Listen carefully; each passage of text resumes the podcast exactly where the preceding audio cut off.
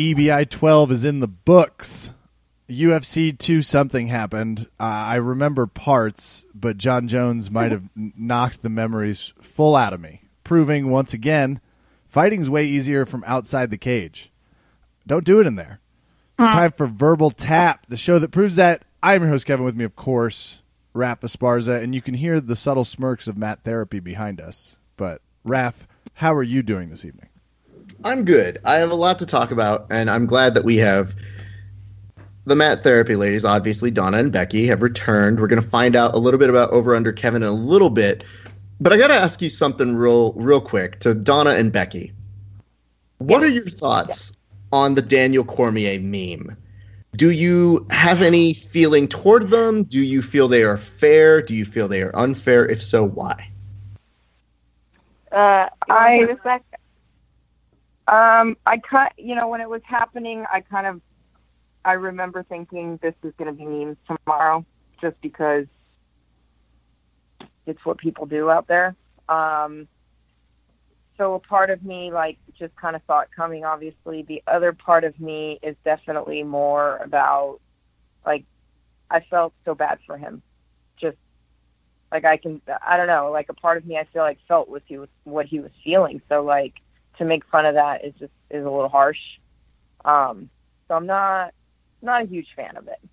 Okay, But Donna, are you in the there's a fight same? that is out there. I'm sorry, Donna, Yeah, are you in I the same boat, or where are you at? I do.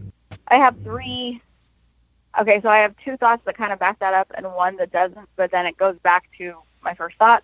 So it's that, yeah, it's it's so, it's so mean. It's so mean and um and just classless. But Mhm. here's the thing: the UFC is to blame for it. He just got knocked out. It is unfair to both interview him and expect him to give any coherent answers in that moment. And um and I, I mean I guess then my opinion a little bit is is because they shouldn't have been recording him, he wasn't able to to lose like a champion. That is a great statement. Okay, now Kev, I'm interested to hear your thoughts because the thing for me is there was a lot of criticism, and Joe even criticized himself. Joe Rogan criticized himself for doing it. Mm-hmm. He said he made the rule of not interviewing fighters when they're knocked out, and yet there was some confusion that more he of a broke it. guideline. It's, uh, he's done it like five times. He's only counting this one, but it's been more of a guideline for the old for the old. But the reason Rogan. why he said he doesn't do it when they get knocked out is because they don't know where they are and they can't really form their thoughts. But Yeah. there was some major confusion, and right after the fight, Daniel Cormier tried to uh, like leave the cage, like leave the octagon, and it Yeah. seemed like Joe was trying to circle back to be like, "This doesn't seem right." But it was because DC was so out of it. Do you know what happened after that? Mhm. I know he was pretty concussed, and I do know that they shoved a microphone in his face. Now I feel two ways about this. One, Okay. don't interview him. Not interested. Let's uh, get him some medical attention. And if a doctor's like, you know what, this guy's ready for Q and A, then I'm in. Now I'd like to address the meme. One hundred percent fair game. It's an entertainment industry. Uh, watching DC's the man, right? We all love him, but we also all kind of know he wasn't going to beat Jon Jones if we're all talking out loud in an honest way. Uh, Right. and the crying Well, meme was was well. you what? I think he was doing pretty well up until that point. I was really, I was really impressed with him. I, I actually was too. Yeah, me too. I thought he was fighting a good fight, but that's kind of what I expected to happen. Still, I, I say that. That. I like him. Great fighter. Sure. Not better than Jon Jones. And frankly, uh, you make the argument no one is. So it's not like the stiffest bar. I feel like Right. this is another one of those moments where fighters are taking themselves a little too seriously. It's like we all give you the benefit of the doubt. We know you just got kicked in the head. By the way, none of us are stepping in the cage with Jon Jones, so we don't get to have a meme made about us. It's sort of a compliment, uh, is the way I feel about it. So I'm I'm straddling the fence nicely as an independent here. It, it would be I, I would be on your side if if if that was the attitude of everybody that was making fun of him. But there are so many people who are like, "Oh, Cormier, what a bitch! He was crying," and how many of those people could even could even you know Take that spar with first John kick. Jones' first sparring partner? Yeah, like Yeah, that I- first if, kick If everybody had the got me. attitude that you had, you know what I mean? Which is, look, we recognize he's a badass. It was a funny moment. We can all move past it, but too many people are like not taking that. So then Yeah. it becomes like, you know what I mean? Like, see, I've said it before. We ask these people to put their their bodies and wellness and everything on the line for our entertainment. We ask them, in and my opinion, we pay them. yeah. We do pay them. So yes, I'm just saying. but but they do break their bodies for us and our entertainment, and it's their choice that they do that. But uh, there's some kind of social contract implied that um, there should be some respect for that. I guess in my in my head, I guess other people view it as uh, dance for me, monkey, because we're paying for you. so I guess, um, but that's not my opinion. Uh, I just need. Let me just do this real quick because I put this out there and I want to see where everybody's at. But I just need two minutes of your time for this very, very succinct thing I want to bring up. One thing that really irked me is when you see a loss like this happen, you occasionally see the Winston Churchill. It's not the critic who matters. Now, people seem to love using that quotation whenever it seems appropriate for their point. But I noticed a, a little bit of a, a overlap between, hey, let's protect Daniel Cormier. Guys, he gets in there, he gives his all, he does that. And yet, the last time I remembered something like this was I was like, dude, I remembered people shitting on Ronda when she lost as a champion. And it was the first time she had lost. And people were like, fuck her, fuck that bitch. And it really started to make me look and see the different ways that we were tr- treating these two different people. Now, I know some of you want to say, Ronda, you know, she was a bitch. She was mean to people. Uh, you know, she didn't shake somebody's hand. Daniel Cormier was the epitome of a true class champion. I want to go back a little bit in the memory and remind you guys not only was Daniel Cormier talking trash, but he was the same person who instigated a fight at a press conference. So I don't think Right. he's necessarily the epitome of like grace and dignity when he does No. promos right after and says "fuck John with you. Jones." So th- it Yeah, was a I little disturbing, but I want to read some of these comments because I put this out there just for people to think, "Hey, you know, I agree. Daniel Cormier, great fighter. Let's not get this confused with us saying like, "Hey, he's doing this crying meme," as if like, you know what, fuck that guy. It was just like it's a funny face, and I understand some people are going to meme it. Although I do agree, they should not be doing it to the extent of saying this guy's a bitch. Like, I get it. He put his heart into it. That's awesome. But at the same point, when we had some of these people, and this is these are some of the words we got about Ronda when we do the comparison of just think of how you're treating him and how you treated her. Uh, it said, Ronda Rousey fought all nobodies. That chick can't box. okay? That's number one. And it says, people will be more inclined to call someone a loser when they're walking around like their shit don't stank, being assholes to everyone because they think they're better than everyone, then lose.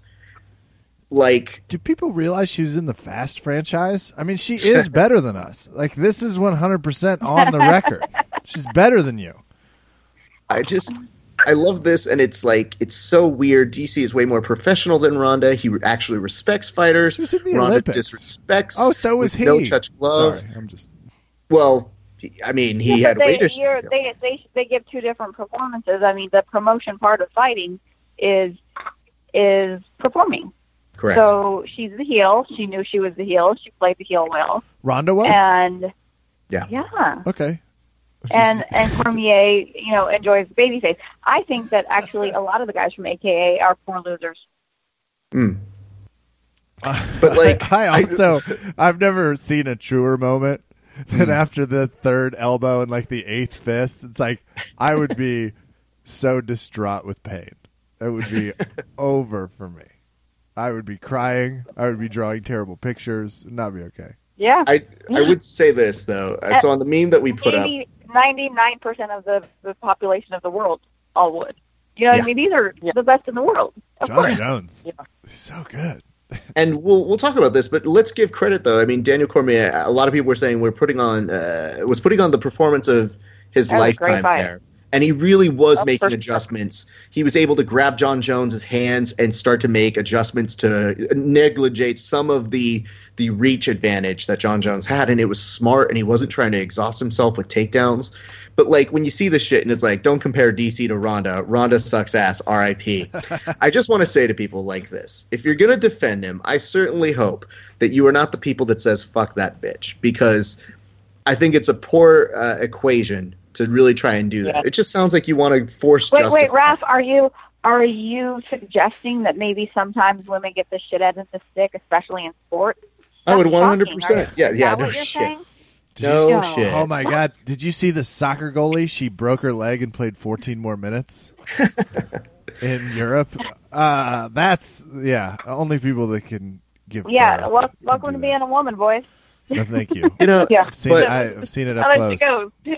Looks hard. but you know what though, we have a lot to talk about on UFC 214. We're going to circle back to that in a little bit because I wanted to go from a little bit of talking about that, hopefully getting you guys to, you know, uh, who are listening to maybe consider that as a point. I don't think any of us want to shit on DC as a career. I You struck think a he- serious note. I liked it. I think he might come back. I'm not sure. People were saying that that Tony took toward the end was maybe he was done. I think that dude just needs to rest and figure out what he wants to do. Uh, but Vitor Beltor, Belfort fought a few weeks ago. He's got a plenty in him. If Cormier wants Yeah. to keep fighting, Yeah, I yeah. Plenty I of people I to think fight. Go either way. yeah. yeah, Can I he fight Cor- GSP? Thought, Is that sorry? Ooh. Go ahead, Becky. I thought Cormier looked great. I don't see why retirement should be a conversation with him right now. I Right. thought he looked better than him before. So in recent, in more recent Yeah. fights. So, um, you know, people were even arguing that had that fight managed to have gone the distance, they saw him winning at least up until that head kick. So, Yeah, Two good shots in. and, Uh, and I- I'd have to go back and really rewatch it to to make a call on that. But I thought he looked really good. Can I throw out a suggestion? I think will make everyone happy. what's that? Uh, DC, you know, take a little breather. You know, you're a brown belt. Why don't you come uh, enter the next EBI Open? Uh, oh shit. or just put that gi No. on, come to a little fight to win. There's plenty of No, stuff in the grappling. Kev, I on have a fucking tournament, you Fight asshole. to Win has no gi. Yeah, Ni- Fight to Win has no gi matches. What are you talking about? Kev, here's what you want to do. You want to go to the USSGL. It's on August 13th. You can sign up for it and maybe face Daniel Cormier. I'm not going to lie. I definitely just cut a video right now where we invited Jon Jones to come participate in our tournament because he's a new blue belt. Yeah, and I think a lot of people what are the saying that fuck is that, by the way? Like, what the And so- fuck is that? Never mind. Sorry. We as a company have decided we will offer Jon Jones the opportunity to compete in the gi at the weight of wherever he is right now, but he's going to have to pay for the absolute because I just think that's fair. You know, it's 25 bucks. It's fine. I thought the blue belt was a little bit of a show. I thought it was It a was- little bit of a show. It was like this guy's been grappling for 15 years. What the fuck are you talking about? But Anyway. Kev, here's the thing. We, we we started on a note that's a little more serious, but I want to get to a more jovial note. And I know that there was nobody happier that I could see uh, than the Mat Therapy ladies because you guys had an EBI competition that you got to absorb. I'm going to start with you, Donna. What did it feel like for you to, to actually see it? Like, you worry about it. Is it going to happen? Is it going to happen? You know, you want everything to work great, but you were deep in the sorry, I- trenches. I- I'm sorry. Can you you cut out for a second? Can you repeat that question? Absolutely. I just wanted to know what was it like for you to get all the way to EBI after all of that wait and anticipation to seeing an all female E EBI? Um, well, my experience was just a little different because I was actually cornering one of the fighters, or one of the competitors. Who are you cornering? So I was having, I was cornering Lila Smaja. awesome. So on stage, Eddie and her fiance Campella, who's a black belt and who usually commentates the show, they were with her on stage because she, you're only allowed to have two corners, and um, it's Eddie Bravo. But backstage, uh, me and another um, one of our team members were back there with her, and and I was, you know, a big part of her training camp, and she she and I are very good friends. So, um, so there was the emotion of the ladies putting on this amazing show and like you know being a grappling woman and and, and how exciting it was as uh, a member of the sport and the community and then there was like the emotion of watching what is essentially my sister lila and i have been training together for 13 years now Can I make an assessment? eight of them have been When, Yeah. when she was fighting, uh, the best way I can put it, you know how certain fighters have violence in their eyes. Does that make sense? yeah yeah She has Hey, that. look, she looks. She he- she's he smiling. was prepared I'm not saying she's running around like a crazy person. It's just when she looked up to fight, it was like, uh oh, there's violence. yeah she was prepared Okay. You're prepared. Yeah. So uh, uh, to to say I was emotional would be an understatement. I went. Uh, Jonathan, my husband, and Becky were sitting in the audience, and right when her first match, um, so you know, she goes up on the podium to wait. I decided to go back down and sit with them, and I couldn't sit still, and I was crying, and I was like, I was a wreck. And then she got that 23 second submission, and I, everybody, we all did, just lost our minds. so then going backstage with her was, it was like electric. I have to say, uh, we have an interview with her that's going up pretty soon. You guys will be able to see it. Um, part of the reason, I mean, she didn't win, but she Right. did one of what I like to call, you know, the thing you always expect at EBI is to expect the unexpected. And you always see those people who showcase. And I thought that she and her performance was reflective of somebody who's wanted it so bad, and you could see it. You could see it permeate from her, and that made the the matches all the more fun and exciting to see with her. And to hear her say that she had visualized the first two matches going exactly the way they did was truly something special to get to hear. So, uh, seeing you go to corner her, I know had to be uh, crazy. On top of you know, hey, I'm excited for everybody. Uh, but I do want to credit her real quick uh, because we got a lot of people to talk about. But I want to credit her as being. I was doing an interview with Erin, who won the whole thing, and Mhm. Right in between, she asked me very nicely. She was like, "Raf, can I have a minute?" And she just wanted to go over and congratulate Erin. And there was a camaraderie amongst all the females that were there. Becky, was that something that you noticed? And follow up question: I noticed a number of females got dressed up, and it made me think. I was like, "Oh my god, the rest of us look like slobs." Like all of the guys look dumb. Raph and I take that personally when we're out dressed at things. It's The only people who were close to looking okay background. were Ruben and Marvin. Those were the only two people who looked okay. Everybody else was just in jeans, looked scuzzy. Uh, was there kind of like a women's suffragette movement that happened where they like, decided to like get dressed up as like part of being like, this is our event, we own it. I don't know. I noticed I noticed a couple people dressed up. I I feel like some people, uh, you know, some some of the women just, you know, they like to dress up. There's a few that just they they, you know, we're always in spats and rash guards and sweating and no makeup and like all smeared and crazy whenever we see each other. That you know, these events like this are our chance to like, you know, hang around the people that we're used to being all gross with and actually look nice and decent. So um, I think a part of it was that, and you know, uh, maybe for some people, I'm sure that that they had that um, that thought of like I'm dressing up for for the women and for for the rise of the sport right now that's happening. Um, obviously, if you saw me, I'm I was not one of those well dressed women there. I think I did that maybe the first couple, and after the second EBI, that went like seven or eight hours. Right. And, you know, I, I, I'm pretty sure I called it quits after that, and I just got, I got comfortable so I can settle in and just enjoy and watch and be comfortable. well, well, mind you, that was when it was at a club as well. Like now we're at a theater. So Can I you know, just make a comment about what you guys said earlier? Because I just I want to because obviously nobody else would see this yeah, uh, about the camaraderie, the the competitors. That wasn't just Erin and Lila. mhm. They were all so amazing to each other, Mhm. and it, there was such a, a like a, a a wonderful spirit backstage. They were they were focused, obviously, but um, it was so friendly. And uh, one of the coaches was laughing because he'd been there with some of our guys, and the, the ladies all got gift bags with, um, you know, a Docu Star tote bag and a whole bunch of T-shirts. Everybody was like, "Oh these are so cute! That's look." I have to say, Kev, it was maybe the friendliest pregame uh, conversation I've ever heard with the like rules and like but normally beforehand it's like way crazier and nobody's talking but there was like laughing. Everybody's in a great mood. So it really did i think set a tone for the event. Um, so i'm going to start with this. Donna i know it's hard to pull this away but what were some highlights for you? Like who impressed you on on sunday Um, you know, I, I gotta say, Catherine Shen. Catherine Shen is a special, special competitor. And I didn't get to see all of the the matches. I'm I'm sorry to say. I wish I did. I'm gonna have to go back and watch it on Fight Pass.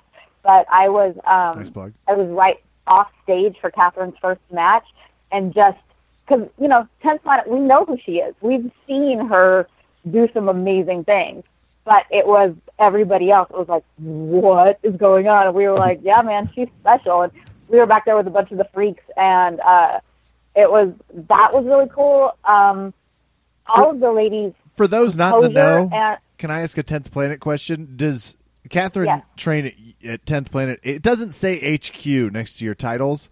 It always just says tenth planet. Um, when you say the freaks, you're referring to the That's a uh, team. So yeah. that's a team. That's the San Diego team, and they call themselves the Freaks. A couple of a couple of the schools who are all um, kind of branded together. I guess is the best thing to say. Branded under tenth under planet. our uh, Yeah. under our brand.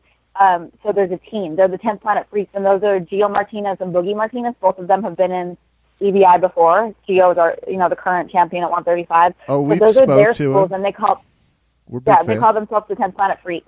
There's also the Monster Squad, and I believe I believe those are the only two team names so far, but I'm sure more will be coming soon because it's 10th Planet. Oh, the Hooligans in London. Okay, so we do have we have more teams. Nice. okay, I definitely didn't know about those last two. And where does Cat? Where's Catherine Shen from? She's a freak. She's a freak. Cool. Oh, cool, cool. Can you not tell? Can you not tell? She's a 10th Planet Freak. She, yeah, with her ability to inspire uh, both shock and awe when she is stretching. Yeah. Like she's one of the people who I notice who would give up her leg and be like, "I'm still gonna darce you," I got no problems. Yeah, and she's- it's impressive. Um, I have to say, it it was tough for me to to watch her match because they put her and Patty, and the whole crowd was going back and forth because Patty brought a lot of support with her. And she's amazing, but you know EBI are going to EBI, so those two people were going up against each other. You had Catherine and you had Patty, and I thought that they had a showcase match. I thought they had arguably the match yeah. of the uh, the competition. And the thing about it was, you know, Catherine started off in bad positions, found her composure, and matured just before our eyes. Like she's a great competitor, but I think the growth and the step that she took that day in front of that many people, both in the audience and watching at home. Uh, I, I am very excited to see what happens next for her, which, by the way, is going to be at the USSGL. You guys can come catch her. She is going to be competing at the Deepwaters Invitational Nice. as well. Thank you, guys. I know, I know. Maybe- Nice There it try. Nice crushed it. I will say this. Nice I thought all these ladies were amazing. I've never been around so many female black belts ever. And I was just like fangirling out a little bit. Like, uh, hi, um, I, I like the jujitsu. and now I'm friends with several of them on Facebook, and I'm very proud of myself. Nice. You should be. And you know You're what? I will both say very this. approachable, so I can't imagine. Uh, well, Donna's very approachable. Uh, I'm just going to start the smack talk early. Otherwise, God. I think the Alright. t- I think Calm the two down, of you Kevin. product. I'm just Really nice. Uh, I will say this too. There was one thing that really I got to like start a podcast feud with Becky before it's too late, right? I don't know when we're going to talk to her. Wait, I want to know. I want to know who Becky was impressed with because she saw all the matches and I didn't. So I want to know who she was really impressed with. you know, a couple people. Um, you know, I, I know I train with Lila. I know that there's a huge bias for me to, you know, for me to to be impressed with her. I feel like, but I think it's safe to say that w- you know, especially in those first two matches, which she went out there and she just. It was amazing what she did. Violence. I like, yeah. She's fast. Yes. She does a lot. She has a lot My of burst. God. You know, and I'm sad. It it made it kind of like I'm sad because I missed most, you know, all her training leading up to this. The last three months because of my injury, I haven't been in class and I haven't been there to be a part of it. Otherwise, I know I would have been a lot more involved.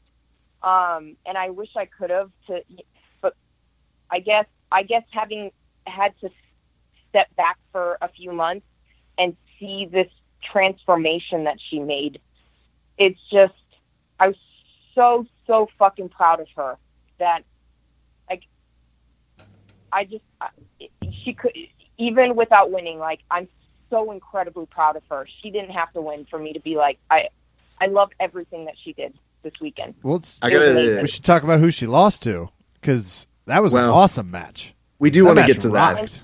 there is one thing to to kind of close Erin's out. Erin's a beast. I, we, I trained her Yeah. when she was 12 years old. She tapped me out. Wait, Yeah. how long she been? How old is she now? Well, give us a second, 18. Kev. I want to. For fuck's sake. There's so wanna many say- people that are younger than me that are going to murder me. in the near- Everyone in jiu-jitsu under 25 terrifies me now. It's just a Yeah, fear. they should. They should. You guys are one of the worst offenders. 10th planet. I don't even want to hear it with your kids' system. yep. We have So here's some the thing. at the Hibero. Kev, It's just like One last thing on grade. that. Go fuck yourself. Sorry. It's all right. You got carried away. I understand. It happens occasionally. Kevin just gets a little jealous and then he goes into a rage. It's what happens. Scream at a child while training. I will fight fine, children. I've made it public. I'm gonna beat them up while I can. The one thing that I think I really wanted to make uh, very, very clear about uh, Lila was that when she was in there, I, I wanted to tell her, and I did in the interview, but I feel like she carried the seriousness of she's always wanted this event. She performed like it, and I hope, and I told her this in the interview. I said, you know, if it comes down to it, and we need to recommend somebody to come back and do this tournament, she should be at the top of that list because she felt it in her bones and she gave a great mm-hmm. performance. And I think it was one of those things where you wait for 11 times and then it finally gets to the women's turn and then you want to deliver and she delivered. So Yeah. I think that no matter what, she she represented y'all really great. But let's talk about Erin because Erin did win, and Erin surprised a lot of people, except for the people at Silver Fox BJJ who were trying to tell us Not, we not told if y'all. you've ever met Erin before. exactly. But the nice part about her is she she's 18. She's got a lot of stuff going her way. We put up a clip today where she admitted she doesn't have any sponsors. She wants to do MMA. She wants to do Muay Thai. She's got a lot already to be promising and happy about. But Donna, you said you trained with her before, and yeah, she was great even then. Like, where do you see her potential going, and how do we keep her in jiu-jitsu and not in MMA? Oh no, it's impossible. She's she's already like undefeated in Muay Thai. Yeah. Shut She's up. the UFC champ, and I'm gonna I'm gonna be clapping for her every step of the way. All she I had seen she was came her in at 12 years old. Oh God. Uh, yeah, yeah, and uh, she came in at 12 years old, and she was, and I did nobody gave me any context with her, so I'm thinking, oh, this is a young girl, and maybe she wasn't 12, maybe she was 13 because it was I don't know four or five years ago. Yeah, okay. And then uh, so nobody gave me any context to who she was, and she was kind of like she is now, very low key and kind of uh, you know chill. And so I'm like trying to coach her through class, and she was just looking at me like, "Okay, thanks, thank you, thank you." And then we started rolling, and she tapped me out, and I was like, "Oh, where did that come from?"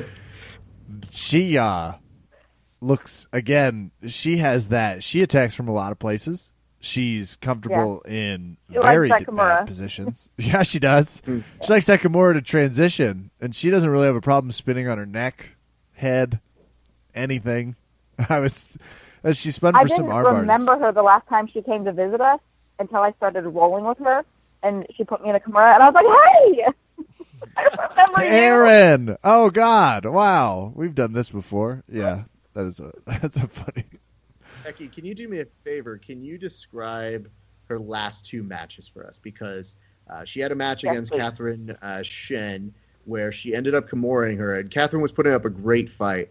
Um, but Catherine mentioned she was a good wrestler and that she had the perfect game for her in particular. It looked like those last two matches put were, you know, they were tough. They absolutely were tough. I mean, you have to imagine by this point she had also, you know, a couple of her fights um, went into overtime. Uh, I think her first fight did. So, you know, she's already she's already you know spent a little bit.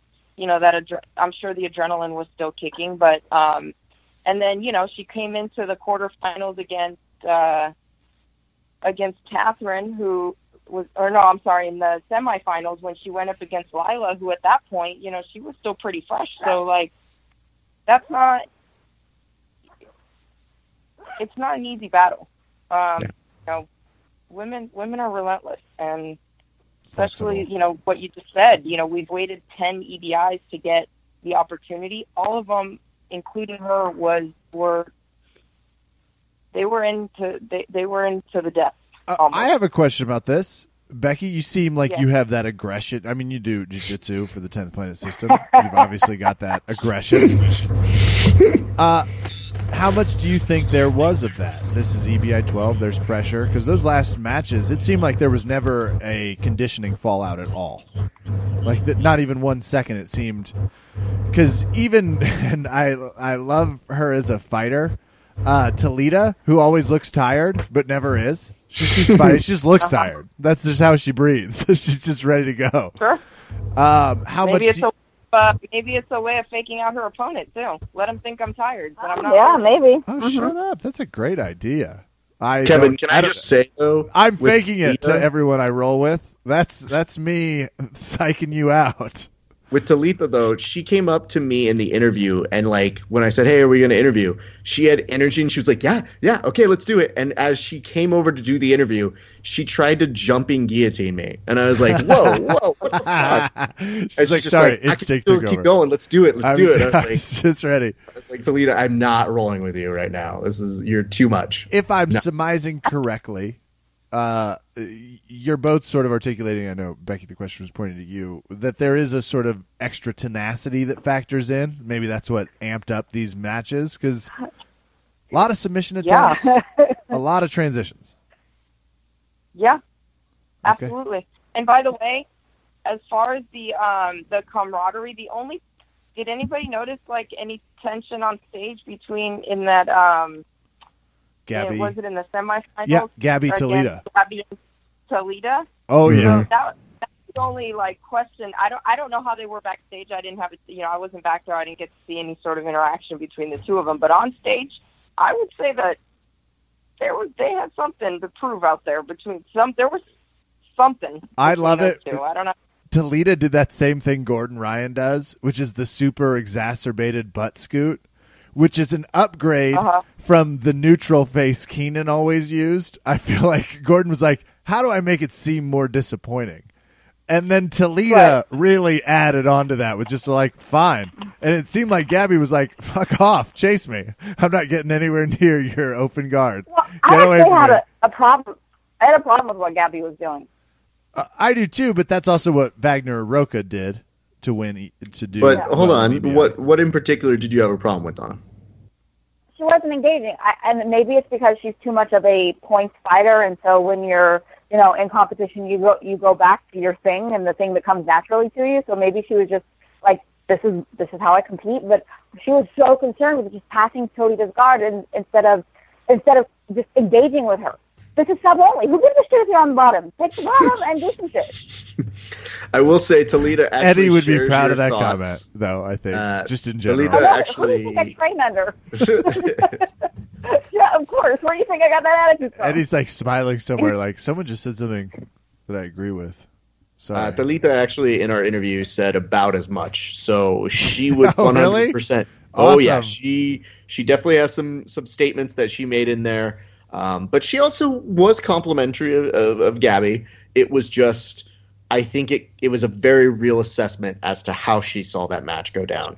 Um, now, uh, ladies, I don't want to condense all of EBI, but we do have a UFC to talk about as well. Fuck Um, do off, you have any Rat. final No, thoughts? I agree with you. I'm just Do you have any final thoughts? Uh, I'm going to first go to Becky on this. Becky, I've heard rumor of 135 and 145 for the females Oh.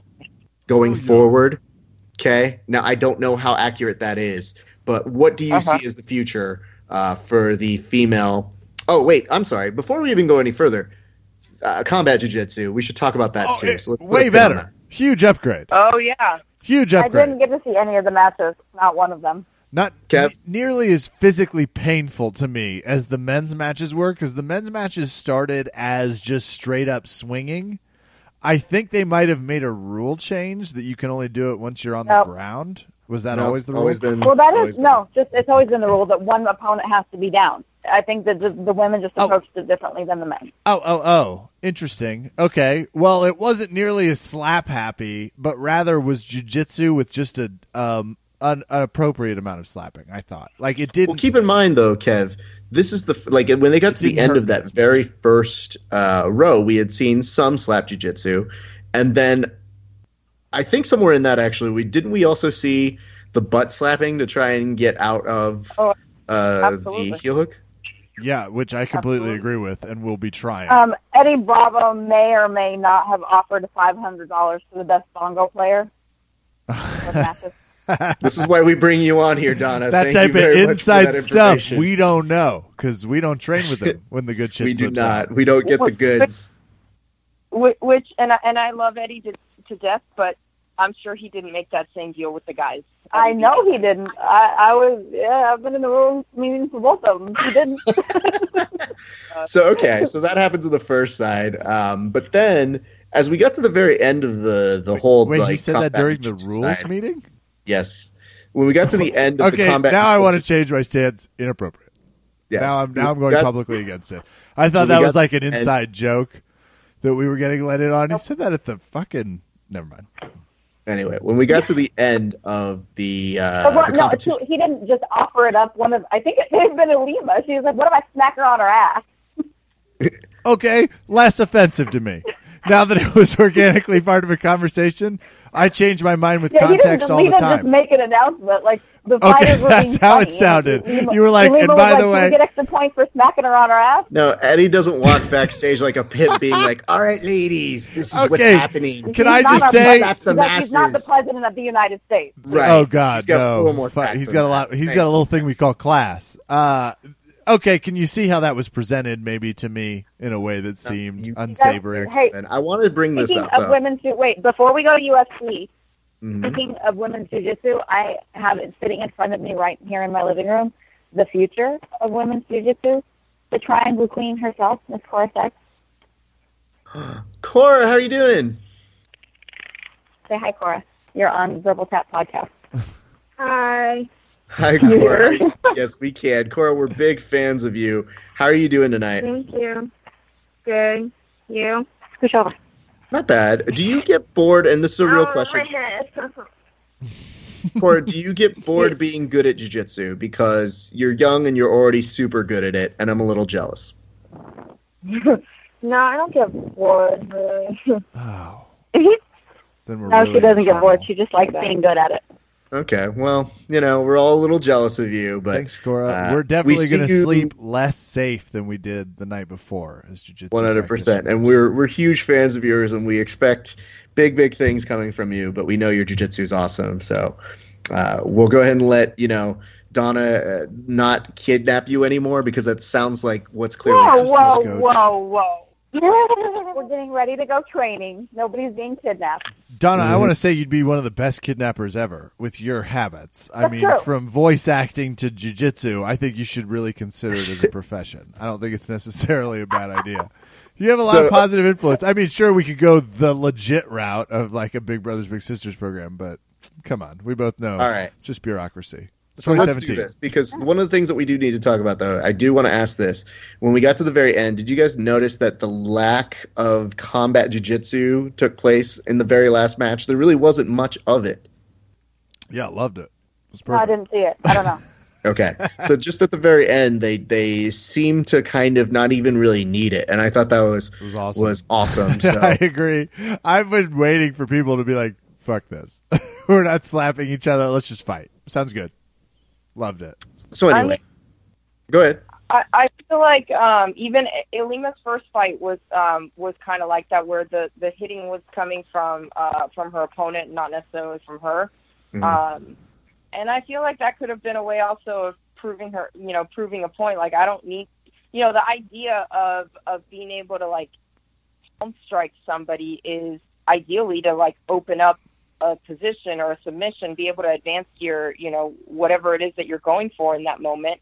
And you know, maybe that was just her way of like, I don't need that shit to to you know to get where I want to get. I don't. I love- I love where you're at, but her answer to me was as follows. I was going for Oh. leg locks, and I just, I don't even know why I was doing that, but I did. And I just thought, okay.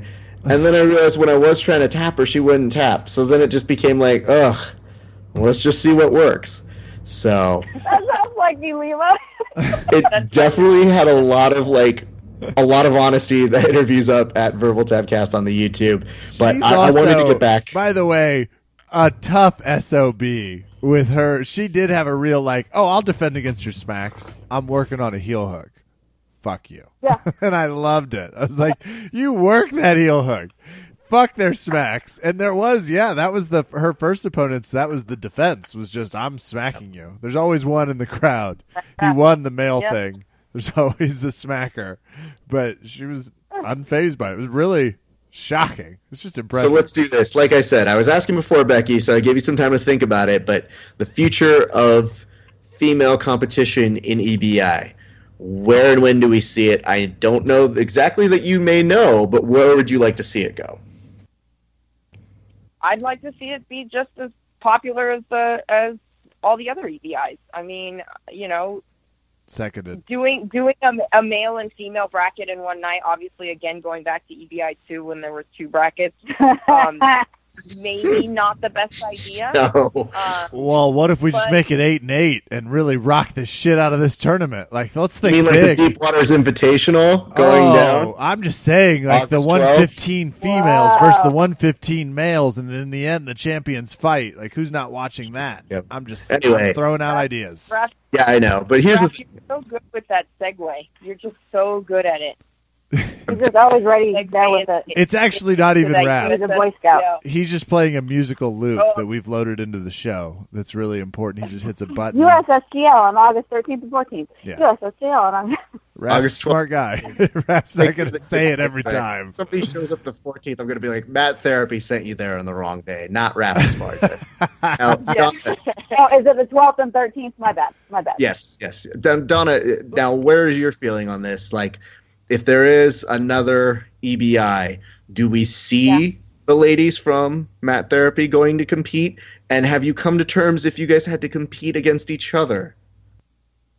Um, well, I mean, if there's another 125 EBI, I think that we will both definitely put ourselves in the qualifiers. And I say this with with absolute assurity and love that if Becky and I have to go up against each other in any competition because we love and respect each other so much, that we will try and murder one another. Everything she just said. Oh, you heard it here. Problems affront at Mat Therapy. They are not getting along. Uh, I want to ask this because I, I, I, I'm I wouldn't expect any. She, we wouldn't expect any less of each other. of course, you I would would. be hurt if if we, you know.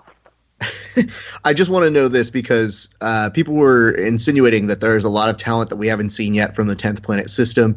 Do you have any names potentially? If people are starting to look for that next EBI, who are those next generation of people who should be involved? in- Ooh, I got two uh, names at 35 for you. Hmm. Or maybe, actually, maybe 35 and 45, because I don't know what one of them fights at. Uh, Jen Escobar and uh, Lynn Vong. Absolutely. Yeah. Two awesome practitioners. I cannot wait to see them. They're also competing at the USSGL Deep Waters Invitational. Good job, Donna. Good job. See what you did there? You brought it right back You're over. You're welcome, Ralph. You, I'm, I'm, USSG. see, Ralph, Ralph, I'm just setting them up. You knock them out. I'm just Thank setting you them very up. Much. knock I appreciate it. No, that was 100% This uh, throw and catch for a touchdown. And then uh, just I can reveal this now. Lin Vung is actually going to have maybe a special match, maybe taking place on an aircraft carrier. I'm not going to say anymore. Okay, that's it. I'm done. You have to be Oh, there. to- Yep, yep. USSGL.com, August 12th, 13th, San Diego, the Broadway Pier. Be there. Kevin, let's talk UFC 214. Fine. I'm, I I'm still upset. I was hoping Demian Maia would find a way Right. to get in there. Okay. And, Oh uh, my God. Insert Well, that look, if, booty. if his opponent's only game plan is just going to run, we disagree Done. on this. Uh, I I don't want to get too far ahead of myself, but I enjoyed Tyron Woodley's game plan, and I thought he won a oh, fight please. fair you and be ashamed of square, yourself. and I thought he beat up You Demian Maia a little bit. I, Kev, I'm, I'm, sorry. going to go ahead and mute you in a second. All go. right, it. going I over understand totally. to Becky. Becky, what were your thoughts on that fight? Um, you know how this has happened a couple of times, you know, over over the years that I can think of, where you just you look forward to a fight so so much, and then what ends up happening is a little bit lackluster, and it's more disappointment of like you, you know what your expectation was of what you were going to see out there, and I feel like that's kind of what happened in that match, unfortunately. And I mean, each fighter they they they did their part to avoid their opponent's um, strong points. You know, obviously, Yeah, I didn't want. To, you know, it was very clear he didn't want to keep it standing. All he wanted to do was get that takedown, and that was, and it just didn't work. It just didn't work that night. And you know, and then Tyron Woodley did everything he could to just avoid avoid the ground. He, he I don't know. He definitely didn't. I don't know. He didn't seem like he was trying too hard also to to engage even standing. But that's just my thought. my Okay, opinion. Donna, Donna, I know you have opinions on this because Oh, of uh, course I do. can, I can feel how angry you are about Tyron Woodley, It's like I've started to want do you- dishes or get in my car. That's how angry I am. and I want you to go. Oh and yeah. Well, this, I have but- to. I have to take Cora to jujitsu. I Eddie was li- like, uh, Donna, bring her to class tonight. I'm like, yes, Eddie. Um, okay, so here's my opinion. I actually have some criticism for Demian, even though I'm a big fan of his. Um, I thought that I think to think that Woodley wasn't prepared for. Of course, he, that was like the number one thing that he was going to prepare for in a fight with Demian Maia. So I think I I did, I wasn't a fan of either of their game plans. I wasn't a fan that Demian didn't come in with a better strategy to break Woodley down a little bit to open up that jujitsu. Like, why didn't you just chop his legs down a little bit and then maybe give yourself an opportunity for a takedown as opposed to just diving right in? Because I think that almost any fan could have told you that wasn't going to happen. And then Woodley not fighting to win, but fighting not to lose is counter. I get it. I understand the smartness of fighting like that. Love I the tone. But I get it. That was awesome. like it doesn't make you no the nobody wants to watch you fight. You have no bargaining power. The promotion doesn't like you, and yeah, you get to say you're champion, but you don't get anything else. Go, I would rather watch a hundred Cerrone fights and never see a championship belt than watch a fighter who is not willing to put anything on the line for the sport. Okay, now here's where it gets interesting because Tyron Woodley Damn, I love that was last addressing. line though, Raph. Can we I just know. stop and appreciate the rhetoric of that last? but let's go to this. Those last this is few lines to note, Ken. were really good radio. People just need to go to iTunes, put in a little review, say "Great rant." Thank you. So here's what I'm saying, Donna. Tyron Woodley was addressing you specifically. I don't know if it was saying like Donna, I No, heard he you, did say Donna Common. He did say Donna. He said but he did say he said something was like saying- Donna. He said Dana. I think if we're pronouncing it correctly, it's like So it's near it. what he said was he was basically saying this evening, or not this evening, but on that evening, he was saying a lot of fans like you have too many expectations, and that it is his job to maintain the belt, not put out exciting fights. If he has to put out exciting fights, he holds the potential of losing the belt, which means so much. Yeah. to. Yeah, well, okay, so there's my fucking point. Yay! Yeah. Yay, you get to call yourself champion. Good for you. Now I will never buy a UFC that you're headlining again.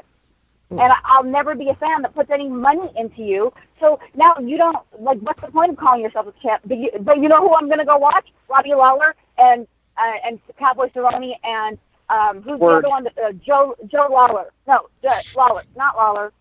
Who- Lawler works. Who's the one I'm thinking with the big ears? Joe Lauzon. There it is. Rose on. There we go. A hundred of nice. Raph. Give me a Great ball. Sanchez. So okay, now Becky, on this side, the other thing that was important to note was Tyron Woodley didn't get his way. He was basically like they took GSP away from him. They said Yeah. we were going to give you GSP, and Dana White went backstage and said, "Hey, you're so fucking boring. I talked to fucking GSP and Bisping tonight, and I hate those fuckers, and we're doing that. So fuck you, Tyron Woodley." so as a result of that, Tyron Woodley then went to go cry on Ariel Helwani's show, and he was basically telling anybody who listens, and it's not to say he doesn't make certain points. Chose his but when he audience got to wisely, by the way. I thought he chose Of course his he did. interview But when he got well. to this one point, though, Kev, this is the most important thing to note. I He was it. willing to blackmail Dana White and say if he doesn't get what he wants or a public apology, he's going to go public. Didn't enjoy that. I, I Becky, my question- Just in general, I don't know if anybody knows this, but threatening to blackmail your boss is always, always the best way to go. Absolutely. so, Becky, I agree. I think you should Hashtag- absolutely. Hashtag life pro tip. Don- Donna's life pro tips. Don't blackmail your Did boss. you hear this? And what was your response to when you heard him saying he had information on Dana White? And question and follow up: What is that information? Just take a guess. Are we all gonna be like, oh, shucks, Dana White's probably a dickhead who mistreats women? What? What's he gonna come up with? Like what? Uh, yeah, I don't. I don't know that there's much that he can say about him that might surprise people. I mean, I I, I don't really pay too much attention to him to be honest. I you know I've heard people say things. I don't.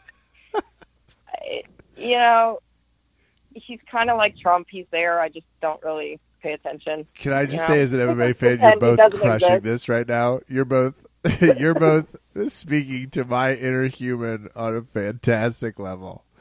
They couldn't be 100 percent more right. One of them, oh, what? He beats women, shocker, and the other, I don't really hear him. I don't know him, and that was perfect for me, ref. That was, uh, What do you think of him? You're I welcome. don't. oh, that was awesome. So now, as we do this, obviously Demian Maia, I got really sad for him. It was a bad day for all of us who were jiu-jitsu fans Can who I- wanted to see him. Can I speak on a Yeah. Tyron Woodley behalf? Not really. I'm not going to go deep in his corner. I'm just going to go a little bit in his corner. Best of luck. Sure. I mean, you can try. Carlos Condit wasn't trying to get taken down by Demian Maia either. And Carlos Condit's really good at punching and kicking people in the face. And Demian Maia took okay, him down. It, but when you're only, I, I'm not. I don't have a problem with the takedown stuffing. That's okay. Yeah, that's your job. Let's do that. But do something else too. If your you. whole game plan With for your you. fucking championship fight is stuff the takedown and then throw a one-two and maybe an uppercut, your fight plan sucks. I agree. Let me but say this. This has No, been no, the no, fight no, plan no. of the last five people that faced Demian Maia.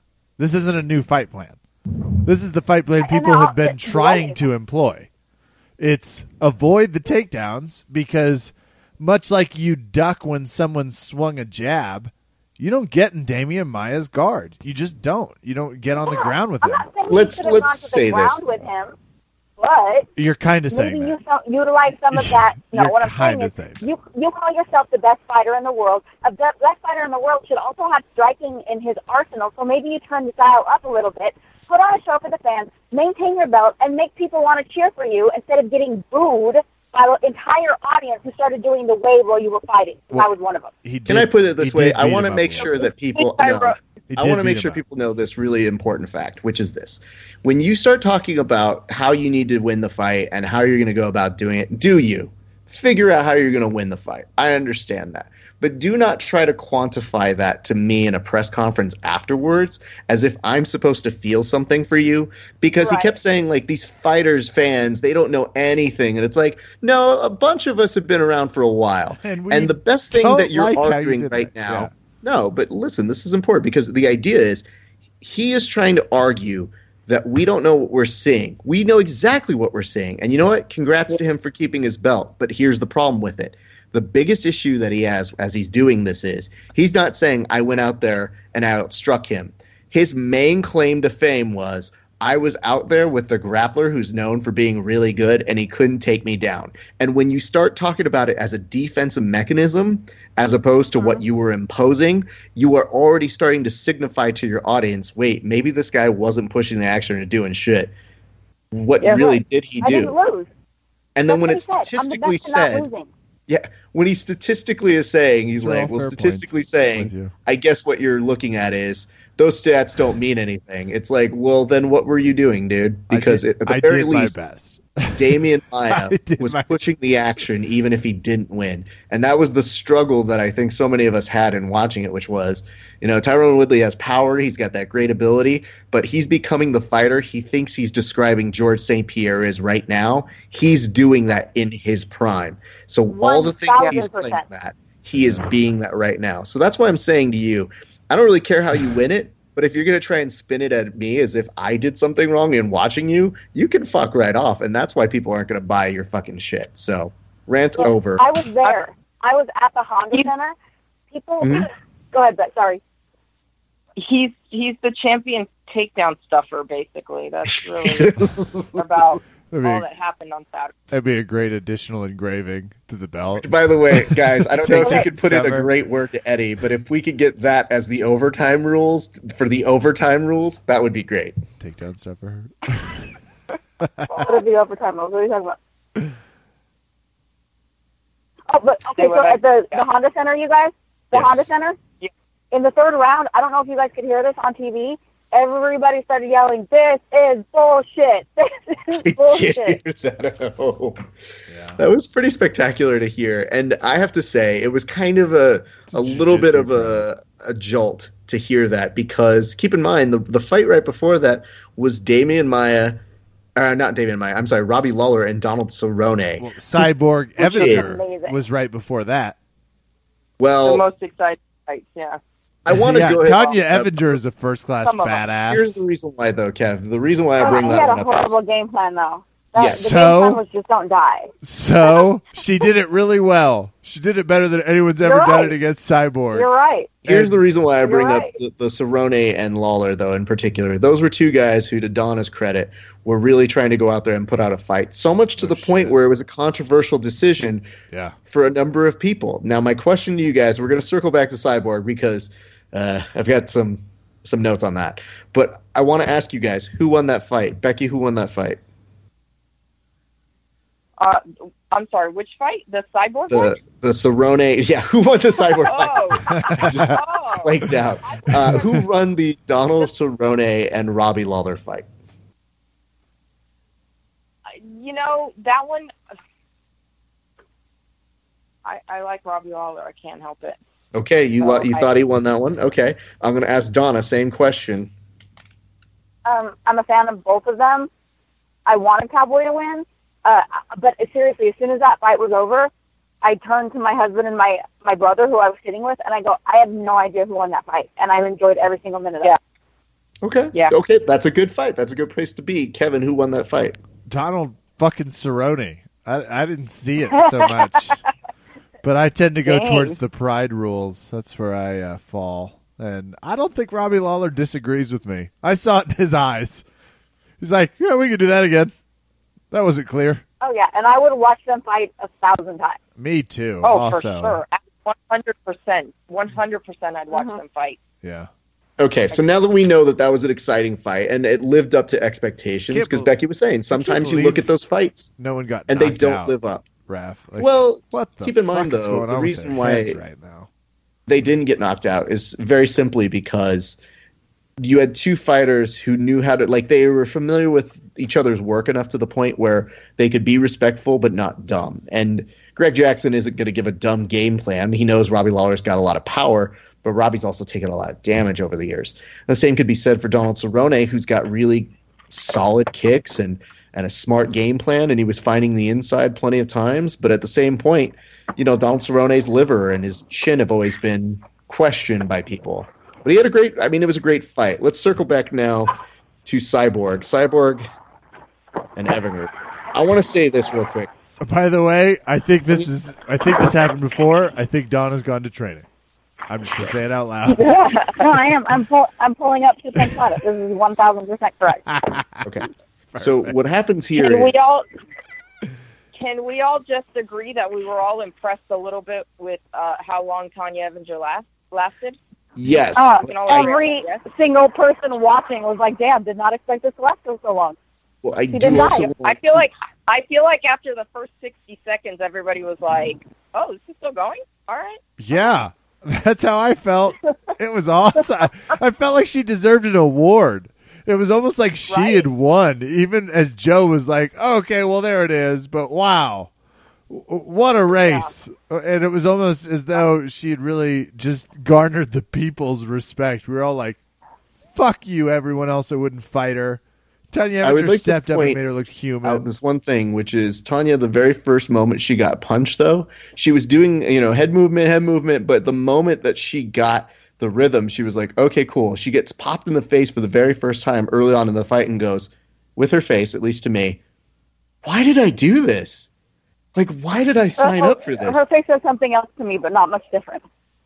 But like to me, it was looking at her and like looking at Cyborg and being like, "This was a choice. I've I've made a miserable choice. Why did I sign up for this?" But the nice part was in the post presser, she actually went up and she said, "Hey, I want everybody to know I'm sorry for my performance. I fought like a pussy." And it's like, no, you didn't. You went out there and you fought. It just Crushed. fighting Cyborg is hard. me? Which is amazing. I think she hits harder than any other woman has ever expected or experienced. That's the look I see on almost every single time I watch a cyborg fight. The look is, oh shit, she hits really hard. I was not expecting that. My note for you though, uh, Becky, is when that does happen, you see Cyborg doing that. Did you see a much more controlled Cyborg? Did she seem a little bit more uh, relaxed and less like erratic in the way that she was striking? Um, yeah. She, I, I don't know. I it, she seems comfortable in there. I mean, goddamn, they created a whole weight class just for her in the UFC. That was So, awesome. uh, I don't know. I mean, she was definitely a little bit more controlled. She still missed. You know, there was a lot of shots she missed. Um, there was a lot that you know. I don't know if it was you know Tonya's head movement was just that well. Although, how about Tonya's little like bull move where she would just like go head first Hooray! into Yeah, it's awesome. We all got to do that. Let's call it the Avenger. Was- we'll start this here, and everybody will do it within six months. Hooray! Okay, I have a theory on why that fight. Right? Somebody, people are just gonna get knees to the face if they keep doing that. I mean, damn, Fair. that was that was. Uh, that was a little weird, but Donna, what were you saying? I'm sorry. I have an opinion on that. Um, I think the reason that Cyborg, I think the Cyborg could have finished her a couple times. There was one time that she was down on the ground and she could have like finished her with some knees or gone in. But I think Cyborg was doing a couple things. I think she was milking it for everything it was worth, and she wanted this your first UFC match to actually last as long as it could. and she's like, if I keep this thing going, maybe somebody else will want to fight me because it'll look like a fight instead of me just beating the bitches down. Can, hold on. I can we be clear about how to prove this? Does anyone know Cyborg? Can we get her to write down what her plan was? Because this is what we're Should I missing in a up good Rose memoir. Gracie? Should we call Should we call Rose Gracie and be like, "Hey, call Chris and find out"? Oh, my- maybe we should. We Not right now, because I don't want to out her if she's that smart. I want her to keep it. I want her to harness it and see what she can do with it. But I definitely want to I mean, know eventually. you? Isn't that isn't that a smart move? Because if you just walk in and get knocked out, and like if she Mike Tyson's, you know, circa late '80s, everybody, then nobody's gonna want to fight her. But she's like, no, no, no. Look, I'm a com- I'm competitive. You you can fight me and be competitive with me. If that's We'll the to the case, third round. she is the smartest fighter we've had in a really long time. Uh, false. be- she has I- Tito Ortiz as her manager. Cannot be true. Cannot be true. This cannot be True. true. There's no way Tito Hold on, has a let's think- strategy. let's Wait. let's look back though at the uh, at the bantamweight division, and when Ronda came in, she was. I mean, aside from from you know a couple of the fights, they look how quick those things were going. How those fights True. were going, and Yeah. Yeah, but I think think people knew that much that you could go in and think out that- strike Ronda. how much do you think though that Dana White maybe was in her ear saying, "Hey, don't finish these bitches off Oh, too yeah. quick," because we know we Hey, want to maybe. him putting that in her ear of, hey, we want to get you more fights. We want you to fight more. Don't scare them off by by knocking them out in Yeah, 30 seconds. Maybe. Don't get crazy. And he want, you know, he maybe wants a little bit longer of a show. Just when I try to feud with Becky, she pulls me back in with a perfect Dana interpretation. No, yeah, maybe somebody else came up with it for sure. I do want to point this out, Donna, though. You can tell the 10th planet is strong in you because you're throwing out conspiracy theories like nobody's business. Maybe, I'm just saying, Yeah. check the research. Hey, check the research. I'm saying, look it up. Look it up. Look Look it up. Look it up. That's what I'm saying. I've I, I've been here for a decade. So let's not be. So actually, when I when I commentated at the U of MMA, somebody came up to me after the first couple shows and they were like, "You're trying too hard to be Joe Rogan," and I was like, "Oh, actually, what I'm doing is I probably sound like Eddie Bravo, who sounds a lot like Mm. Joe Rogan because they sound exactly alike when they're talking about MMA." And that's not the fault. Now, ladies, here's the thing. Uh, Kev, let's do a greatest hits of what happened elsewhere on the card. Oh Um, yeah, there quick a knockout that started off the pay per view. Volkan. Everybody was like, "Who the fuck is that guy?" We're like, "Oh, he's the guy who keeps knocking people out." That's right. Oh, I remember now. Uh, Volkan want asked for Jon Jones, which I thought was hilarious. it's like you should have shot maybe a scotch lower. Oh, pumpkin, no. yeah, Pumpkin would have been Not a with great. somebody else. Oh, can I just say, cute. if Joe had said "Oh, pumpkin," I would have been hundred percent more intrigued by the broadcast. That's definitely how you know Donna's See, talked to somebody needs after. to hire me. I couldn't agree interview. more. That would have been if Donna interviews him and it starts that way. I'm in. She's like, I don't know if that was the best move, like an interviewee slash advisor. By the way, Donna would have said "fuck off" to interviewing Cormier, Joe Rogan. I'm just gonna say it to your face. I hate his. I, you know, I promised never to do it until they tell me to do it. It's like we know it's not you, man. However, if if I'd ever got to uh, interview Cormier, I'd really ask him about fucking Towelgate because I think that motherfucker cheated. couldn't agree that was the time to ask Couldn't him when he agree was out. Oh was my god, like, that was the only way we would have gotten it. That was the only way. Uh, it's like he's Didn't- hypnotized and he has to tell the truth because he's in a Jim Carrey movie. Right? Now, okay, of Towelgate, th- there was a guy recently who was weighing in and tried to hang on to the towel the way he he didn't even try and hang on to the towel. He just like touched it or something, Yeah, you and gotta- the mm. towel pe- the people holding the towel like ripped that thing down. They're like, no, you can't touch the towel. yeah, go fuck yourself. Like- That's what they No, said. you're not. Yeah. You're not. You're not Cormier. You're not DC. Only DC gets to grab the towel. You don't get DC status to fight Anthony Rumble Johnson, an inhuman piece of metal. Right. Like you're just a local piece of shit. Like, Although Uh, now that I think about it, does anybody remember where that where was that fight that DC held onto the towel? That Anthony was Rumble York. Johnson. Yeah, it was New York MMA. It was part of their long Oh, night of. Oh well, there you go. It was wins. the, it was the effing That's. New York Fight That's New York Commission. Athletic They were such They're pieces of shit. geniuses. Yeah. now let's do this. Here's a little drive-by of what we had. We also had Ricardo Lorenzo Lamas knocking out Jason Knight, Yeah. Aljamain Bless his Sterling, taking out Renan Barao, who looked Yeah. a little rusty. Oh. You had Brian T. City. Ortega getting an amazing guillotine That uh, that he Yeah. is known for. A deep in the third, which I believe is a record that he's had like finishes in the third, so good for him. Andre Fili falls to Kel, uh, Calvin Cad. Touchy feely's dead to me, Raf. I'm saying it out loud. Fine. Feely. Then, of course, Touchy you know, some other stuff happened. Uh, you know, True Alexandra Albu and Kailin Curran was supposed to be fight of the night until Dana White was like, "Oh shit, it's women. Never mind."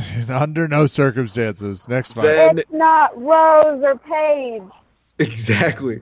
Then at the very end of all of this, and I was very happy to see this, our good friend Drew Dober ended up getting a knockout victory very quickly and making me feel at ease for the rest of the night. Which he called Josh- on this podcast three weeks ago. He sounded uber confident. Ooh. We oh. even called him out on it. We were like, "You sound good." He's like, "I mean, yeah, I'm fighting someone." He just he had it in his voice. It was like, "I'm not losing this fight."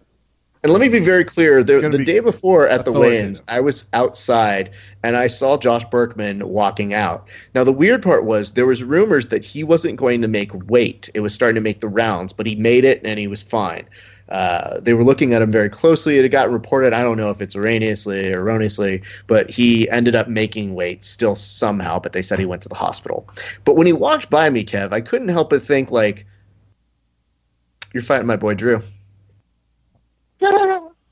I don't know how I feel about that. So I got really, really protective for a split Just second. think about screaming at him, getting in his head. Absolutely. I was thinking about it right then and right there. Uh, that happened, but I, I couldn't help but look over and I was like, yo, dude, you going up against my boy Drew. Stay healthy, all right? I want to see you tomorrow. I want to see you fight him. And I was like, nah, I won't say anything. No, I'm going to let him be. And sure enough, Drew took care of him very quickly. And Kev, would you like to know where Drew had his official uh, post treat meal at? As a fat kid that plans on taking him to okay. waffle, I, I, I'm going to take him to chicken and waffles at Ophelia's. I got to hear. Oh no, Kevin! He ended up having his meal at In and Out Burger. Fans rejoice. Oh, he crushing! admitted it. Oh, I like In and Out. Yeah, Wait. I'm a big fan. You should be good, good, good. I he about to say. Fan of In-N-Out. publicly Drew publicly stated on this podcast it was the third best, fourth best burger chain at best. He was very insidious Third or about fourth best? He he had Say some hi to choice Verbal words. Tap Podcast. He had some choice words. Verbal Tap Podcast. Say hi. I'm on it. Yeah, I'm on it. Hello, everybody. Eddie says hi. Here's hi. He Awesome. calls you Verbal Pop. We'll tell him uh, we enjoyed EBI 12. Uh, and if he'll call us verbal bottom, I'd be more pleased. I also have an idea about weed Friday night matches, but I'll pitch him when I. make Oh, wait. Just come to 10th Planet on any day of the week. What are you talking about? Yeah, I was about to say, Kev, maybe you didn't watch the opening scene I live from in uh, Denver. this EBI. You just want to come in right now? Like I can go inside. we could have a weed match. I live in Denver. this is serious to Yeah, me. that's every night 10th Planet. It's actually, as a matter of fact, I'm just gonna go borrow somebody's vape pen right here. It's hey, a can point some of pride. So got- I bet you guys are wondering if you're listening in right now, who ended up winning What's the bet happening? between Kevin and the girls from Mat Therapy. I want to ask this, Okay. Becky. How strong do you feel that you did with your partner in crime on this pay per view betting? Um, I know. I definitely know there's a couple of them that we did not win on. that was Okay. beautifully But- put. I, I also I I can kind of remember. You know, I remember what my choices were, but I don't remember off the bat all of Kevin's choices. I know we matched on a few of them. You did. Um, so I, I feel good. Okay, Donna, did you at any point you ran into me at EBI and you were telling me you couldn't remember who was doing what? Did that scare you when you were watching it live because you're there and trying to immerse yourself and then you have to remember, oh shit, who did I pick? No, I, I remember who I picked, but I was like, fuck, what am I gonna have to do now? Because after like, I there was, I know two of my picks lost, and after that I was like, shit, what what am I gonna have to do now? Graded six, Donna. Well, Graded six. Here's the good news, guys. I can reveal to you right here, right now, that Kevin ended up winning. And it was, I believe, eight to five. Hold on, let's let's relax. Count. Some props. Count. Kevin doesn't win against a lot of people, let alone uh, combinations of podcasts that are rivals to us. Now, Kevin, tell us what it is they're going to be doing. Rolling with badasses, uh, getting an ass beating. I'll take Donna's video first. She can choose as the person currently still healthy. Because uh, had I had to take this, and I'm gonna make an, uh, um, I'm gonna meet them halfway, Raph. Because Okay. you know, I didn't deserve this win. Uh, the, the winds just blew in my direction. The right strain before the podcast. Uh, I You- credit my weed dealer. Of course, you painted with all the colors of the wind. A professional pharmacist, as much as I do anything Obviously. else.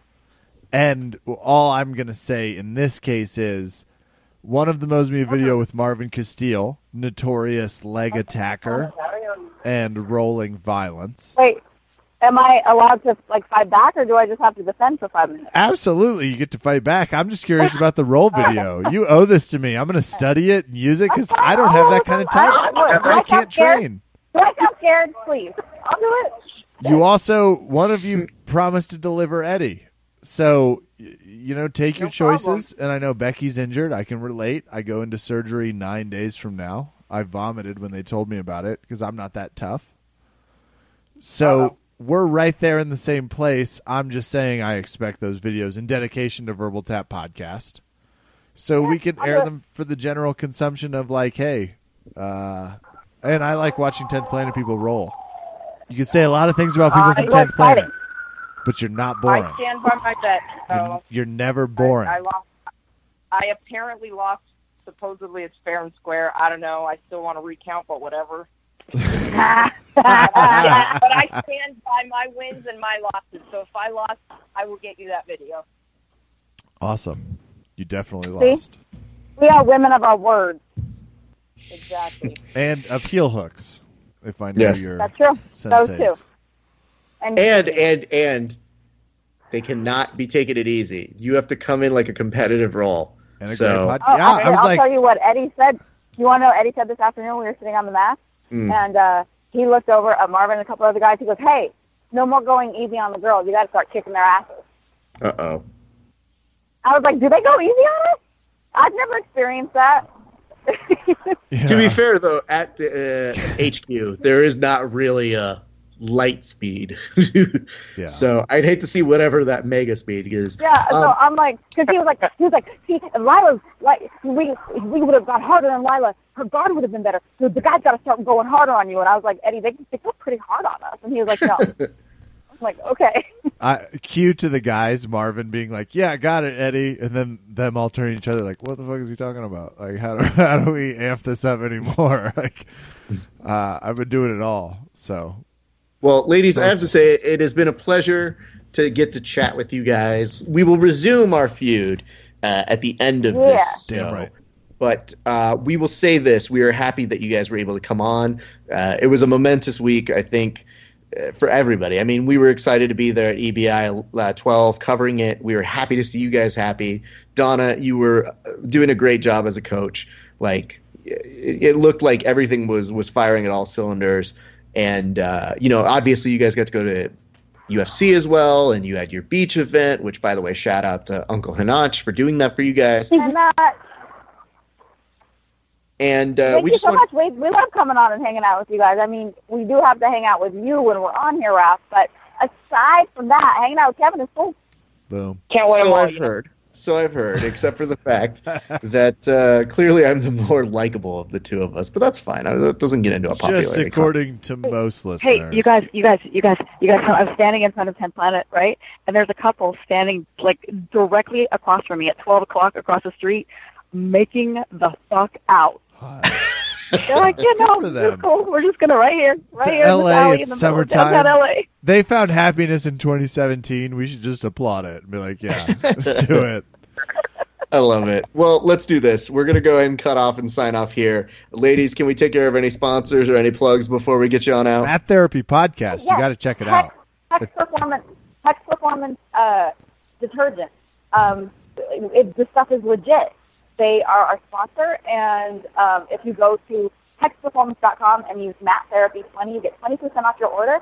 And somebody actually said to me today while we were rolling, it was Jonathan Santa Maria, the fighter. He was like, "Hey, how come we're all so sweaty, but you still smell so good?" And I was like, "Hex Performance."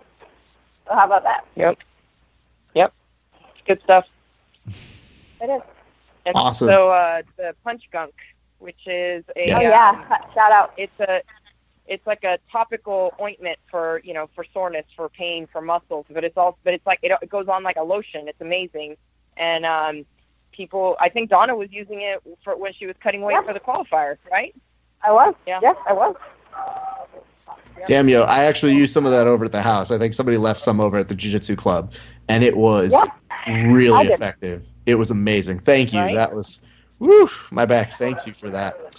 All right, ladies, we are happy to have you here. We look forward to seeing your rolling videos, and we also look forward to seeing you guys at the USSGL because they are going to be a part of our broadcast team. So Yes, we're gonna be- doing the live post stream, right? I believe we're doing. Yeah, you guys are doing post whatever. I don't know. We're figuring that part out.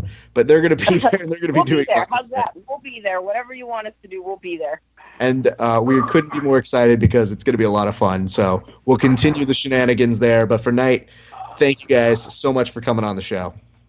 thank you Thank so you for having us, guys. us so much fun Now I guess we're gonna have to have you on our show, Ralph. Fine, whatever Ah. No.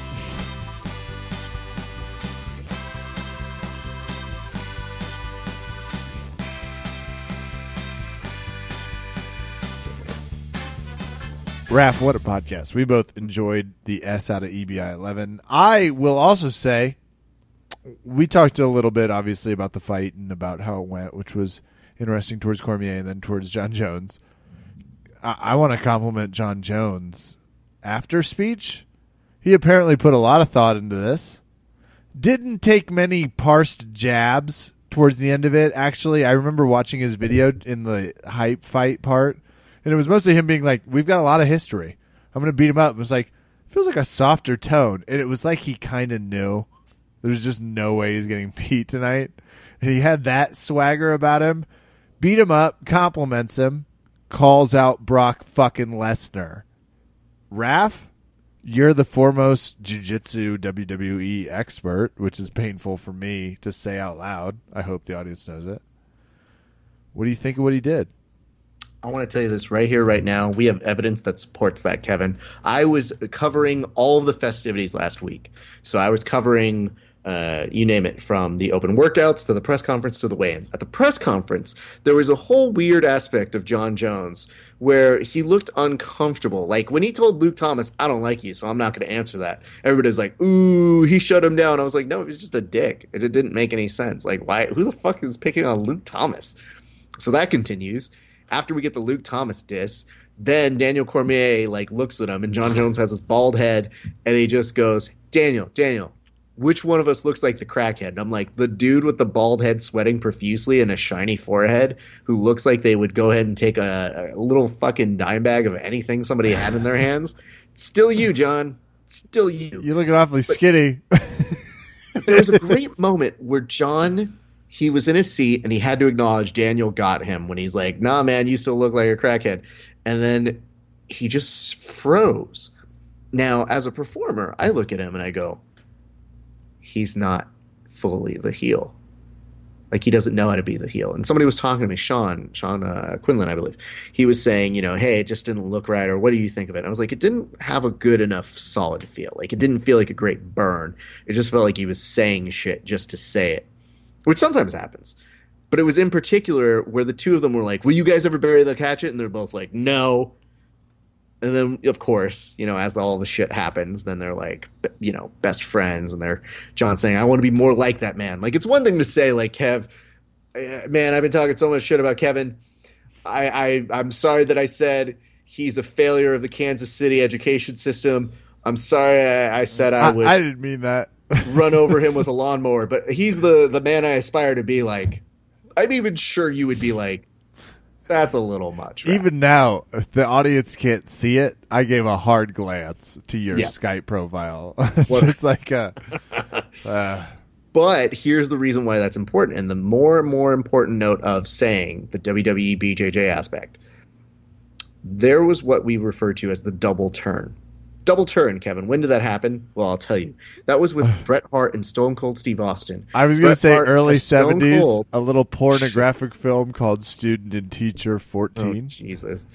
So Stone Cold is in a sharpshooter, but isn't going to tap. And so what happens here is he's supposed to be the bad guy, but in not tapping to a move, he is slowly winning over the crowd while Bret Hart, the good guy at the very beginning, was doing nefarious kind of like, oh shit, he hit him with a bell and he was doing kind of heelish things so that the good guy becomes the bad guy and the bad guy becomes the good guy. And I thought that was initially what was happening when Daniel Cormier was walking out of the octagon. And I go, double turn. I've seen this before. Yep.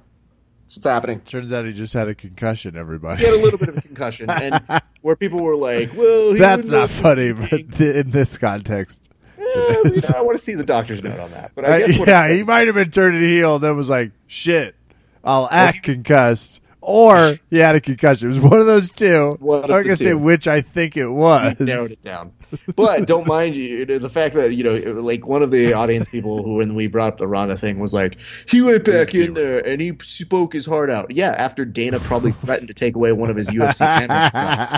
Dana After Dana was like, I'm going to fucking cut you, Daniel Cormier, if you don't get in this. I'm going to stab you on national television. And he believed it because he just got hit in the head really hard. fucking cut you worse than I fucking cut Tyron Woodley because fuck that guy and fuck you GSP I fucking love you. So anyway, there was a lot of nonsense that happened, but I will tell you, I thought the double turn was definitely in play. And by the end of it, Jon Jones suddenly became this hero again. And now that we're talking a little bit about Jon Jones, let's end on this, children. The big thing we should talk about. Doing Did you want to see Agreed. Jon Jones versus Brock Lesnar? Because why? I'm in. I do want to see it. I don't even know why. I don't even know why, but I'm like, yes. 100%. Jon Jones is untouchable in the octagon. Uh, When was the last time he lost? Has he in, like, I don't know, 15 never years? It's been a little while. He's very good. He only MMA. questionably lost to, not questionably, but uh, he was so savagely beating Matt Hamill that it was a no contest because he elbowed him too hard. Oh, that's what the Awesome. record That sounds right, by the way. Anyway, It's like Gustafsson is the only person that's come close to doing anything to him. true. So now that we're talking about that, Jon Jones, this whole Brock Lesnar thing, they now put a storyline in the WWE that says if Brock Lesnar loses at SummerSlam, so they're playing into this, so be careful what you read into it. But if Brock Lesnar loses his title at SummerSlam, him and Paul Heyman are out of the WWE. They will leave. So you better believe that Vince is sitting there going, Good, good, the people. Let's go ahead and make use of the UFC. Because that's what's happening. So now you have this thing where people are vaguely interested in it. Why? Because it's a freak show. Uh, Jon Jones was very nicely saying after he took the whole like Jon Jones, if you want to get beaten by like a kid who's forty pounds less uh, than you weigh, which Forty is pounds generous. lighter. Generous. It's like Kevin saying he is 40 pounds lighter than me is like, mm, you sure about that, Kevin? I'd like to see those numbers. I don't disagree with your general sentiment that maybe Jon Jones walks a smidge higher than two, 240, 250 when he's really feeling at his height of I don't have to make weight in a while. But what's Brock Lesnar really? A solid I've heard- 325. I've heard Brock has been at three. I have heard that when he cuts, he gets down to 265. Uh, I believe I think that. the last time that was like in his prime. I think he might somewhere be around 230, which is like uh, at his prime, like, like him competing weight. Uh, but I got to go double check all those numbers. I just know that Jon Jones at his heaviest that was even gives- suggesting 230. that gives a good representation of what we're talking about. Yeah, that means Jon Jones is probably going to come into fight camp at 230 at tops. Oh, absolutely. And even then, do- like, how comfortable is he going to be giving up all of that? I think he's gonna be fine. He's gonna knock the shit out of him. That's the only sad part about this. I was like, I want to see it. I want to be super clear, interested in that fight. Jon Jones versus a giant. I'm in. And Brock Lesnar serves a very interesting purpose. If only you know he wasn't currently struggling with a certain USADA wrist slap. That who can even remember? Wasn't it just uh, uh, Ritalin? Who anybody could have accidentally slipped him Ritalin? He's a champion. I'm Let's just saying sanction this fight. I think there this is a is a reason I put up a meme that said USADA is salivating at the thought of drug testing these two athletes. Right. Read into that what you will. Who but else? say what you will about Who Brock else does he Lesnar. At least Brock Lesnar isn't going around saying it was dick pills. Brock Lesnar literally just goes, "Nope, I'll go to the WWE. Bye, everybody." Peace be the journey, my friends. It was steroids. I'll see you guys on the other side. uh who else though? Like this this is the difficult part. It's like who else does he fight?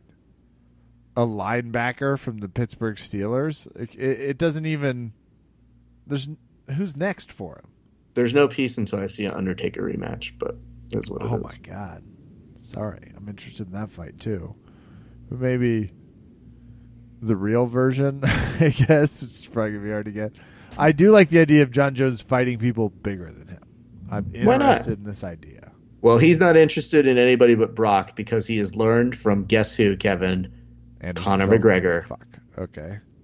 He said Conor McGregor opened his eyes at the press conference, and now he sees the way to make money. So they're like, "What about Stipe?" And he's like, "Oh no, I'm not interested. I hate it with these guys that were slow learners. It's like Jon Jones, you've been watching what he's been doing for a long time. You just didn't think it worked until it was a massive payday. Now you're like, my eyes are wide open, like it was some re- religious epiphany. Bullshit. Here's Saw what for a long happened, time. though. Now you're in, and I get it. He's making a lot of money, so you should be in. But there's no Jon Jones was thinking about it like this though. Jon Jones literally went in and said, "Fuck, I want to fight Mayweather too. Can we make that happen?" They're like, "In no way." And he goes, "Well, then find me the opposite of Mayweather." And they're like, "Brock Lesnar." And he's like, "Now we're talking." That's it is opposite Mayweather. Also, I want to be on board for the Mayweather Brock Lesnar fight that might get rumored. I've heard. We'll see what we can do. in the works. And I'm surprised to hear Jon Jones wasn't calling out Conor McGregor. I guess he thinks he'd beat his ass. I don't know. I don't know what makes him suggest that. Yeah, it it is tough pickings for Jon Jones because he does have to skid that delicate line of like you're clearly the best fighter in the world, and it's not close, which is so fucking funny because you have a blue belt around your waist. I'm gonna be pissed about that for three weeks, I maybe four. And Raf, we've exhausted this. We've now both learned. I'm in on the Lesnar. You're less in, which is surprising. I want to play a game called Our Favorite Places. Mm. I want to do. This is just verbal tap, pure shout outs because we like Mhm. our audience. You dare say we're in love with you. It's a Mm. big part of why we do what we do. We want to talk about the top cities and top countries. Top five countries, top 10 cities. Raph, are you ready? Uh, for a second, I thought you said top ten titties, and I was in. It was- but I'm less in, but sure. Sure. Okay. Well, it is definitely cities. I am going to be Alright. super clear. So close. Fifth country, Japan. which really feels good. Mm. I've heard great things about their infrastructure. And just in general, a place I want to go eat for two weeks. It's on my list. It's on my hit that country list. Canada, number four. Of course, because of me, number one GSP all Oh, time. For fuck's sake, I knew we were gonna lose. I, that's why I thought Raph didn't chime in in Japan. That's GSP. fine. No. Professional fighter, garbage man previously, bone collector, dinosaur enthusiast most recently, kind of a current MMA prospect. How do you feel about Canada being the fourth rated country in the verbal tap list? I feel it is uh, uh, uh, is very good. I think that is very nice. Uh, obviously, I have uh, lent my GSP-ness to uh, attract the people for you. You're But, a polite uh, group, and you're just so well kept for being Absolutely. winter people. You're so in shape. Absolutely. It. Uh, I also want to say, Michael Bisping, I look forward to pretending to fight you in several months. Ooh, third ranked country, the United Kingdom. How do you feel about that? Uh, uh, you know, I don't particularly like uh, number one person from there. Uh, I will be very honest. Uh, Michael Bisping has been talking a lot of trash about GSP. Sorry, for a second I was like, the Beatles? Oh no, Girls? GSP we're GSP has uh, no respect for the Spice Girls because uh, their song uh, "Too Much Is Not Enough" is uh, inaccurate. Yeah. Well, listen to Wannabe and tell me you don't have a soul. How's that? I will tell you, uh, spice up your life and shut the fuck up. Number one. Let alone the movie. Ladies and gentlemen, welterweight champion, Georges St. Pierre. Ole, ole, ole, ole. Late podcast rapid with GSP. Okay, bye. He only comes in when we mention Canada. In second, Australia.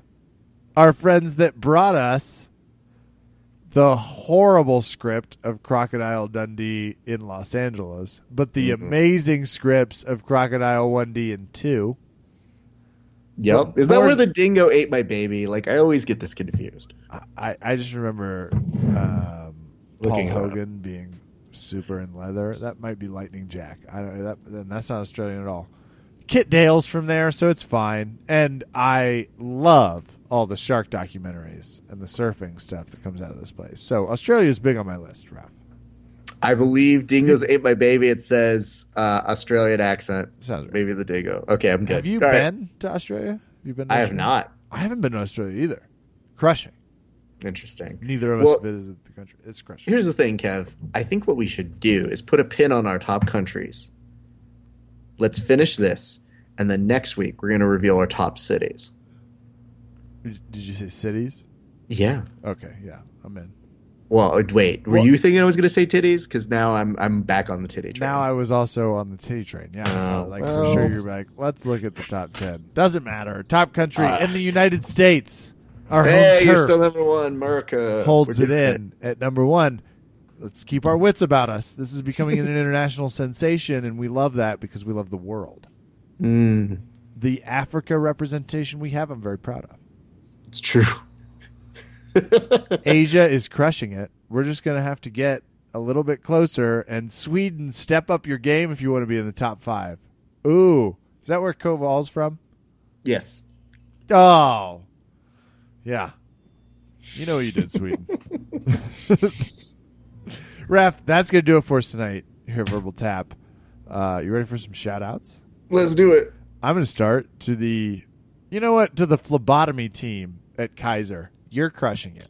You're crushing your department. To the MRI team, we're doing okay. I mean, it was a little early, but I really appreciated the bigger room and the view on the MRI machine. That was awesome. To the surgical team, we're getting our steps in line, Raf. We're doing okay. Uh, Dr. Shore, you terrify me. I think in a good way. And I'm 95% sure you're not listening to this. Slash 100% sure you might be. You seem that intentively focused on my body. We've had some discussions that weren't comfortable. Slash comfortable. Slash discouraging. So to the Kaiser surgical team, we are now nine days away from D-Day, Raf. Mm, Nine. wow, dude. Are you are you ready? Yeah, I'm ready. Okay. I've had four vodkas tonight, so I'd say I'm ready. I'm not ready. I'm struggling with this but that's going to do it for me to the surgical. I'm not ready to give him a full shout out. I'm not going names and such until we get a little closer past recovery and it's like, hey, your finger still works, and we think we did it. November 10th is my retraining deadline. Just saw Ashley got a little banged up, hurt her knee, didn't fix itself. So to the teammate, also struggling with an injury, you know, I get it. And Raph, that's going to do it for me. Well, let's go ahead and start here. I went to go visit PCW Wrestling. The champ over there, Douglas James, we're aware of him. We've seen him. Uh, but we got a nice video up on the Real Heel section. We'll be ramping up those podcasts again very soon, probably closer to SummerSlam. But I had an excellent time uh, going to see him. He unfortunately won. Not much I can do on that, but uh, you can check out some of those videos. I also have some video coverage that I did over at UFC 214. Shout out to Sam, Sam Fagan Photography. Awesome. I want to thank everybody at EBI thank you guys for making it so easy. It's so great. I love running into people. So every time there, there's a lot of people, Kevin, who keep looking at me and pointing and being like verbal tap, and I'm like, yes. And they're like, I don't like your show, and I'm like, well, get the fuck out of my way then. So it, it's a very cordial thing that I think happens. Uh, I also want to shout out. Uh, my sister, she came to do photography with us at EBI. She was a great help. Of course, our USSGL buddies of Mike Frosto and Octavio Villanueva, awesome stuff again. Guys, we're getting there. We're getting to that point where we're about to get to competition for the USSGL. That's going down August 12th, August 13th. Right. August 13th. Right. Yes. On. What's that? What's the USS? The USSGL, it's the U.S. Submission Grappling League, uh, an organization that I happen to be a part of. Sorry, the thing Man. you've been working tirelessly for. I just forgot about it. I'm back. I. I apologize. You've been working. If you guys want to go ahead and buy an aircraft carrier, it's going to be very cool. I've heard. Thank you very much. You can register at ussgl.com backslash register or just head to our USSGL website, and that is ussgl.com. We want you guys to compete. I'm going to go ahead and give you guys a little clue. If you want to compete and you want it for cheaper, use the promo code EBI, okay?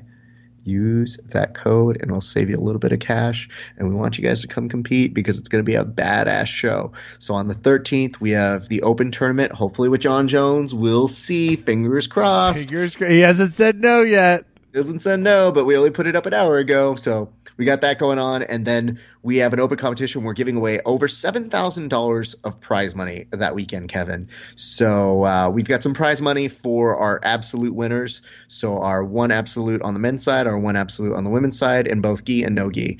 Uh, so we want to make sure we get those numbers up so we can get you guys the money. And then, you know, if you sign up for a tournament, that means then on August 12th, you can come see our uh, Deep Waters Invitational, and you could see people like Catherine Shen, Keith Krikorian, uh, Juan Bernardo, Jeff Rial, Ethan Crelinsten. I mean, the names go on and on and on. I mean, people who you've seen at EBI will be there and competing. And uh, I'm just I'm so excited. I'll be doing commentary. The ladies from Mat Therapy are going to be working there too. So you want to be a part of it again? USSGL.com backslash register. And if you don't want to go ahead and compete, come watch. It's going to be a fantastic spectacle. So my thanks to them. My thanks to Valley Martial Arts Center. They've got a tournament too. I'll come back around to tell you more about that after we get that going. But it's True Blue, and you can find out more about that at valleymac.com. Forty dollars for blue belts in the Valley area. And I believe, Kev, that will do it for me. That'll do it for us tonight here at Verbal Tap. I'm Kevin. Thank you for listening. Good night and good fight. Jon Jones shin. Wow, it still hurts. The number you have dialed is not in service at this time.